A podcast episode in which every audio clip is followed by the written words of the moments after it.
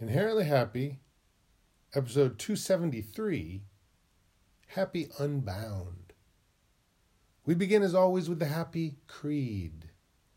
We believe in happy, in balance and growth, of being mindful and grateful, compassionate and understanding.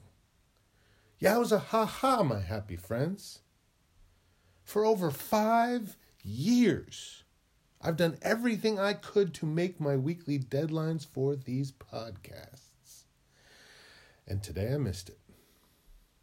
Whether I was traveling or working or feeling uninspired, I still did a weekly episode. But now it's the early hours of Wednesday morning.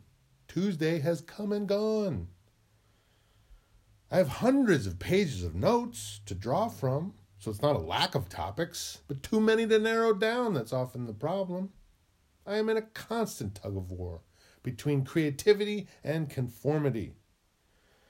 So last night I took a bit of a lie down to contemplate, to percolate, to let my attention wander from convention to intention, unconstrained.